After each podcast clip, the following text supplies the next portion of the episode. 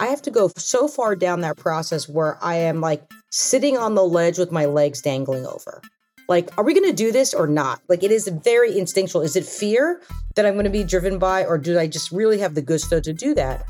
That exact feeling is, I think, how I get myself to make a decision. I'm Carly Zakin. And I'm Danielle Weisberg. Welcome to 9 to 5 ish with the Skimm. We've run into so many questions over the years and had so many moments where we needed advice, and we got it from women who'd been there. And that's what we're bringing you with this show. Each week, we're helping you get what you want out of your career by talking to the smartest leaders we know. Because we know your work life is a lot more than nine to five. All right, let's get into it. Hi, everyone. It's Carly. Today, my guest is Jen Wong. Jen is the COO of Reddit, and she has over a decade of experience as an executive in the digital media space, working at companies like Pop Sugar and Time Inc. Jen joined Reddit in 2018, and now she is best known for leading business growth and advertising on the platform. Thanks to her leadership, Reddit's ad revenue has scaled to well over $100 million. And this year, she was named number one on Fast Company's Queer 50 list, which honors LGBTQ plus women and non binary leaders across many industries, including tech and business. Jen, welcome to 9 to 5 ish. Thanks for having me. Thrilled to have you. We like to start the show with a lightning round. Quick questions, quick answers. Are you ready? Sure.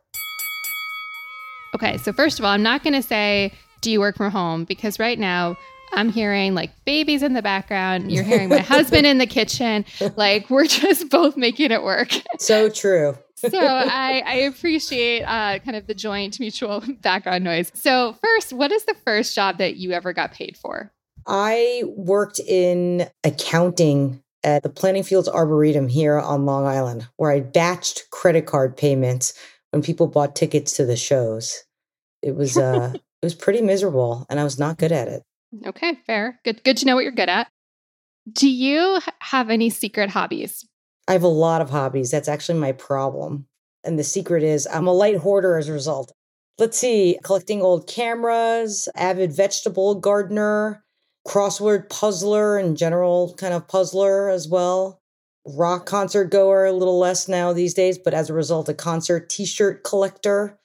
Uh, I, I have a lot of stuff. Favorite concert tee? I love my like Sleater-Kinney one from college. I have Madonna ones from I think it was like 97 the girly show that was really good. I like that one. I keep all of them in a box for my sons cuz I I think they're going to appreciate them and feel like they're the coolest kids, but I could be wrong. Love it. What's the last concert you went to? Good question. I was at the Time 100 and I saw Mary J, and that was she was pretty great. That's a pretty good one. Are you an email person or a meeting person? I'm a phone call person, so I guess meeting by phone. Oh, like old school phone call. Okay. Yeah, yeah. Who is in your group chat? Oh, right now I'm spending a lot of time with my neighbors. We've got a great community on Long Island, and then I've got I've got too many group chats. I can't keep up with them. I kind of like it. What is your favorite subreddit? Oh, I have a lot. I'm deep in vegetable gardening because I have all sorts of issues with my vegetable garden right now. I'm having some issues with my tomatoes, so maybe I got to get in on that subreddit. Yeah, you you should. It's really good. I also love the pride that everybody shows in when, when they do their harvest. but this year it's been very dry on Long Island, and uh, it's killing my cucumbers. Oh, I'm so sorry to hear. sorry to hear about your tomatoes my my thoughts are with you. um, all right, we're gonna we're gonna jump uh, jump in. So I love diving into this question that I'm about to ask you because my favorite thing is to interview successful people like yourself that identify as introverts. And I am somebody that also identifies as like I was an introverted kid. So you have spoken publicly how you were a pretty introverted kid and leadership wasn't necessarily like on your mind. So Tell me what Jen is like as a child. Yeah. I mean, I was I was an only child. I grew up on Long Island actually, and I had parents who immigrated here. And I spent a lot of time alone. I was I was very independent. Both of my parents worked. They went to work before I got up and I came home by myself in the afternoons. I think I was a latchkey kid that is like at an age that is not legal now.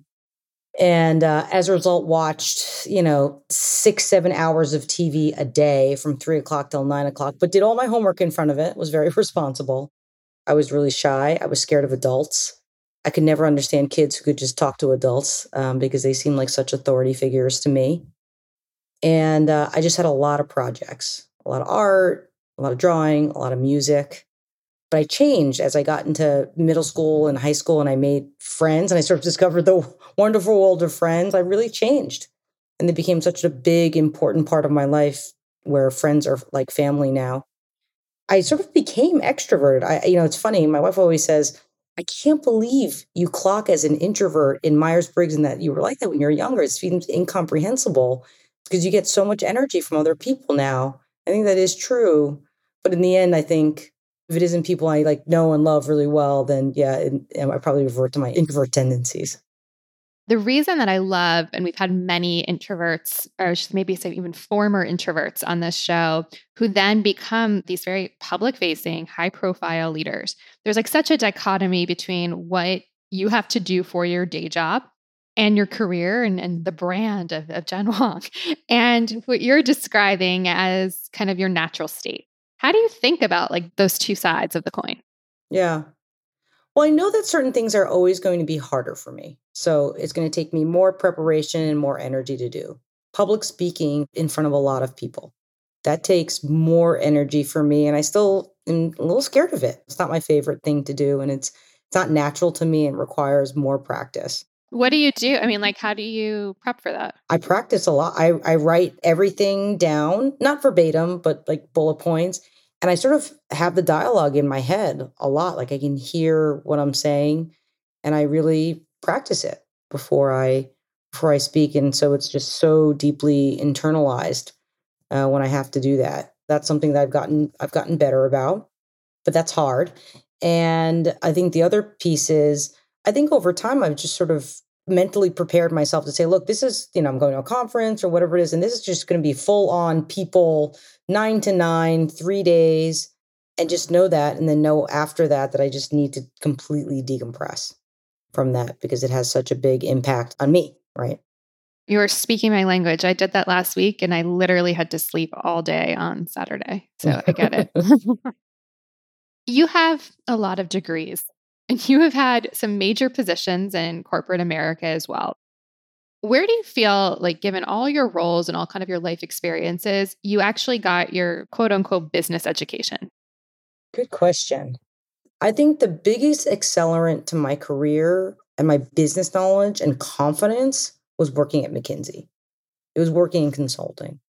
And I think the reason why is because one, you get to peek under the hood of all of these different companies. And so you learn, you get this compare contrast, which would normally take five jobs to do, right? Different cultures, different kinds of leadership, different business problems. Like it's sort of this accelerated view of the business world. And then the second is, I think, the skill set that I got from that, which I find really important today. And I often say to people, I think this is a really important skill, is the ability to take an ambiguous question or problem and just feel comfortable structuring some way to solve it.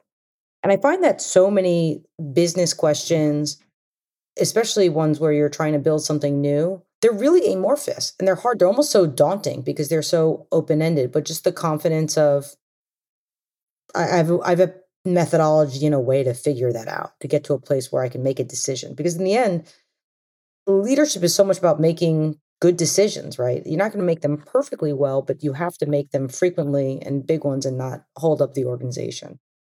And that can be hard when when things are ambiguous or open-ended.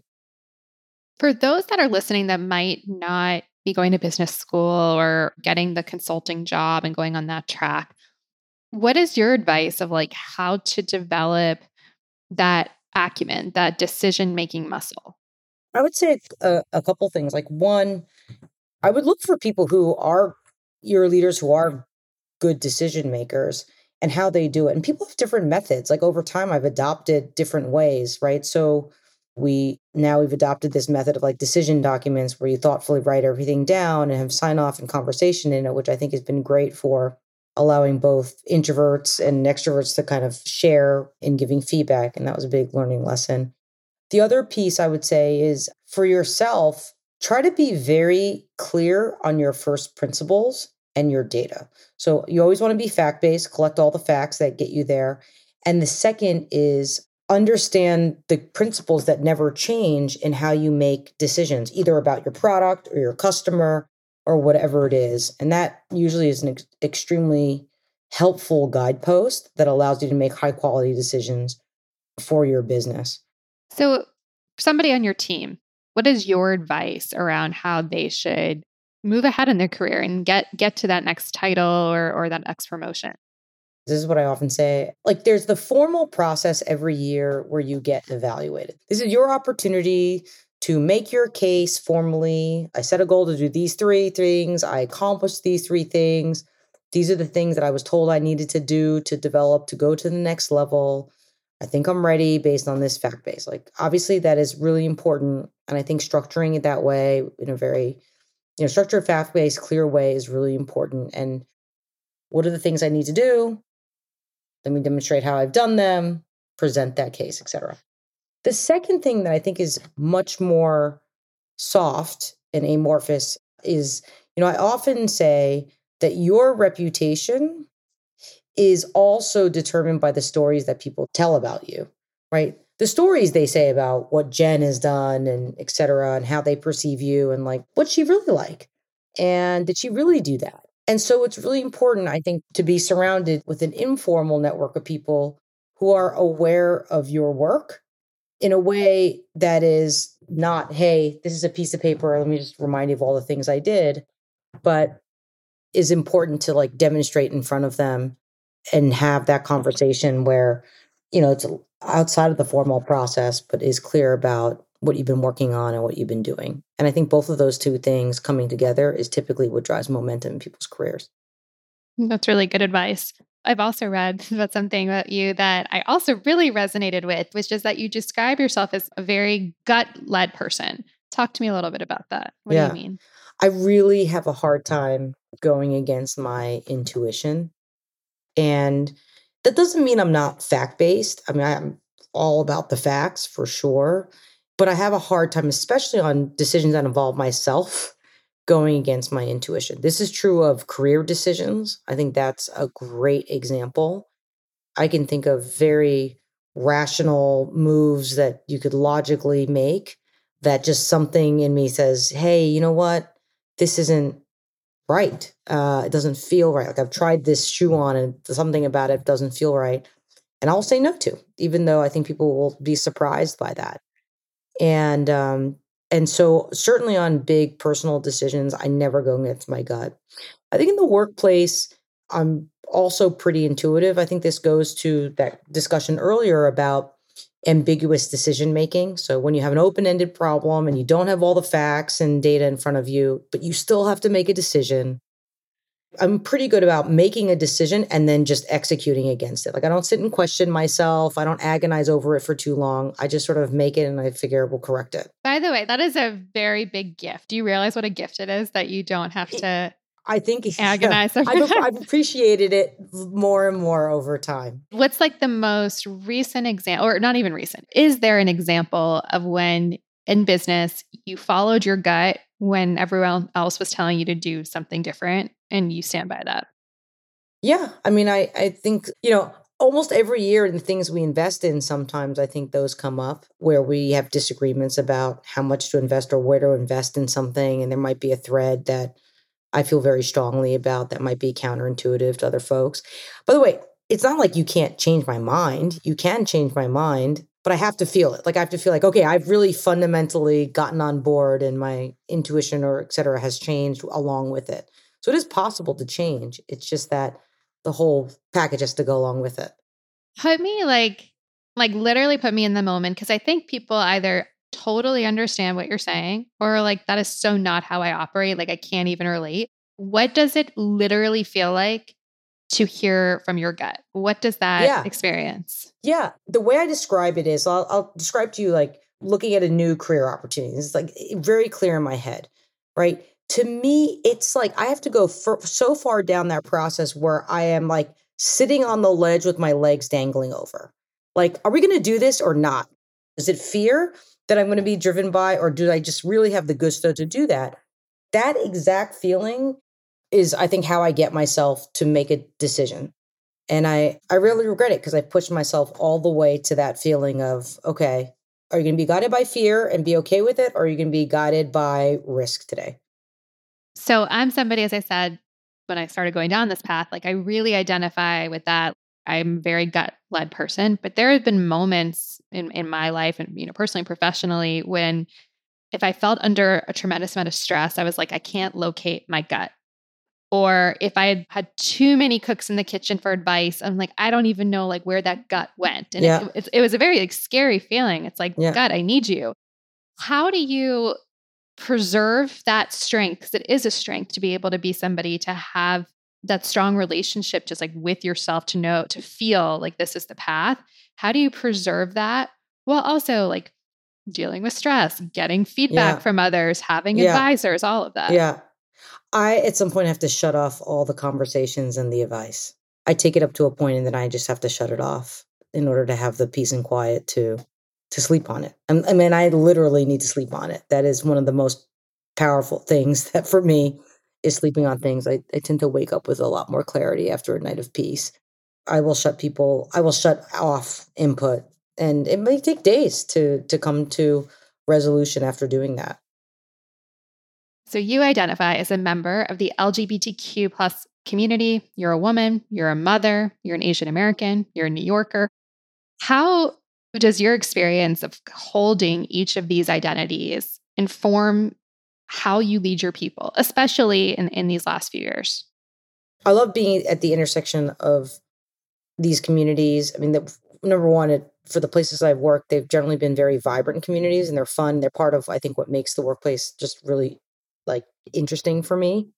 The second is, I think that it actually helps me, I think, do a better job in my, you know, day job because I have a lot of different people in my life. Graduating from college and sort of living in the New York gay subculture to, I don't know, Valley neo libertarians. Like, I've got a wide range of people in my life that I feel like I can get along with and negotiate. And I think that's really good, actually. And I think I have a really pretty deep empathy for a lot of different kind of people. Also, as I've grown older, I think I'm become less judgmental too. I have a sense of like, hey, I can see the like the arc of this person's narrative and story and like I get it. So I would say a couple things. I always assume good intent come from that place having that arc and I believe most people are are good and I think I believe they want diverse and inclusive workplaces and so I come from that place when I talk to people and that I think helps me manage and realize that people have different priorities in their lives. I try to be really real about certainly my experience and I'm not afraid to present a pretty different point of view sometimes. So just say, okay, I'm going to be vulnerable here. I'm just going to put something on the table that is maybe a little orthogonal or very orthogonal to what you think. And let's just see what happens. And just, I'm just going to put that out there. And I feel sort of lucky to be able to do that, but also comfortable doing that. I want to talk about support systems. You have had a lot of like high pressure jobs, you know, at AOL, like you oversaw multiple acquisitions at Reddit, like you came on and had to take the huge task of ramping up ad sales. And by the way, like we've been in a pretty crazy, crazy Yeah, news yeah. environment. I don't know Yeah. if you're aware, but people have a lot of feelings on the internet. Yeah. I- you know, I imagine that's been a little bit stressful at times. So, what does your support system look like? Who do you go to to scream, cry, like be like, "Oh my god, can I just vent?" Yeah. Oh, I've got folks at work. Most of the people who are either my direct reports or Steve, like honestly, I'm very open with them. I'll say, today's a bad day. I'm about to vent. Give me five minutes. I'll do it. uh, if you don't have that, I don't know how. I don't know how I would function at work. I'm lucky because I have a McKinsey partner built in as my wife at home, so we share a lot of you know, I think mutual understanding about business issues and workplace. And I certainly know what her experience is like. So that's also really helpful. But I'll tell you, for me, my shut off valve is obviously the kids in the family. And that's just like a shut off. I've got a almost one year old with an ear infection now. Like that's full on. So, you know, like it's an immediate cut in terms of thinking. And I would say that that's just a stress, you know, it's a stress inducer in different ways, but it is a work stress reducer because everything has to stop. And it's been a great, great forcing mechanism for me. And then I'd say, like, for me, I do self process a lot just in quiet. Like, for the process of cutting off spending time with my family in the background i think i'm still i am still processing but in a very much calmer way such that when i come back to something on monday or two days later i i almost always feel better about it if somebody could have was building out their support systems starting yeah. you know starting anew entering the workforce they're like i need to figure out like who are my circle who are who are my people yeah if you could have one person is it I'm not don't worry, I'm not asking you to name that person. but is it the is it the cheerleader? Is it the accountability partner? Is it the one who challenges you? Like what do you think is most important as like a foundation to that support network? Oh, I think it's the the challenger for sure for me. I love talking to people about all sorts of things and uh, uh most cases it's about what do you think and information, etc. But the highest impact people on my development and on my career have been the people who have given me very direct advice or feedback that is incredibly challenging. Like I had a friend say to me once, Hey, you're about to start a new job. FYI, you always like to be, you know, like to think about the facts and make sure the strategy is right. Just make sure everybody's on board and really likes you too. Or, hey, don't make a decision too quickly just listen to people for a good 60 to 90 days before you say anything. Really blunt advice where I think they know me so well and they're like, that's a little thing that she could get a little better on. And I'm just going to remind her. And those have made me much better along the way. As a leader, and I, I, say this too, like you get a lot of feedback. There's a lot of mechanisms to get feedback. You've had different roles. And I'm sure, you know, we all have different themes to our feedback. Is there any feedback that you've gotten that you're like, you know what, like this is part of me? Plenty. As much as I try to not be always on, I'm always on. And one of the consequences of that that's not good for the team is firing off that email on like Saturday. Yeah. It's, you know, it's not good. And it's not, it's, it really isn't urgent, but I'm not great at being clear. Like, this is not urgent. It's just that thought went in my head and I wanted to get it out then. And so I have I have a little bit of this urgency to like get the thoughts out as soon as they come in. So that's one, that's a work in progress always. The second is I think because I have that urgency of like the idea, etc. I could probably be more ruthlessly prioritized because that list is always growing of of things that I want to I want to progress forward. We're talking about mentorship and leadership, and I've uh, been in a very nostalgic mood lately. I think it's because we had our Skimm tenure recently, but I remember, and I don't even know if you remember this, meeting you like years ago. Yes, you, like, I remember. Started. Do you remember? Yes. Okay, so we were at an event. I don't even remember the event, by the way, but we were at an event, and like Danielle and I we were like very shy. We didn't know anybody, and I think it was a breakfast, and we were like in the corner, and you just came up to us, and we're like, "Hey, I'm Jen. What do you do?" And it's funny because I reflect on that and like I'm an introvert. Like I hate those like those kind of environments provide a lot of anxiety for me until I kind of get into my flow. And you we just spent 30 minutes talking about you being an introvert. But I think back to like you didn't have to come over and say hi. You were already we just went through your resume, a very successful leader, and we were nobody at the time. And I find like that's really interesting because I'm like, do you find that you are reaching out to people or like sort of finding the other introverts in the room? Is that is that was part of your leadership style? Because I, it was always like I always liked you because I was like, you're the really nice person that said hi to us. I love that. Um, yeah, I do actually. I think about that a lot. So I think in social situation, I used to come from a place of fear. And now I come from a place of curiosity where I'm like, I wonder, like, I wonder what brings that person here or what do they do right and that's one And the second is, I think I've now learned that from many random conversations I've had at conferences, whatever it is, I've had really like big, profound ideas sort of trickle through my mind related to work or personal reflection. And they can come from anywhere. So that curiosity has a reward to it. Not all the time, but it has a reward to it in terms of your personal learning. So eh, I'm just, it's still not easy for me. It still takes more energy. It's still not natural. Like it, it does take work to move myself to do that. But I think I come from less of a place of fear in general and more of a balance toward, okay, this could be fun. Like this could be, it's like what I tell my son, like try something new. It could be your next pizza. He loves pizza. Like you don't want to miss your next pizza, right? You never want to miss your next pizza. well, on that note, who is our next pizza? Who should we have on the show next? How about like Desiree Gruber? I love Desiree. and We have not had Desiree on. That is a good one to do. Okay, I'm going to text her. there's some great people out there. I love that. Jen, such a pleasure to, to see you. Thank you so much. Awesome. Thanks for having me.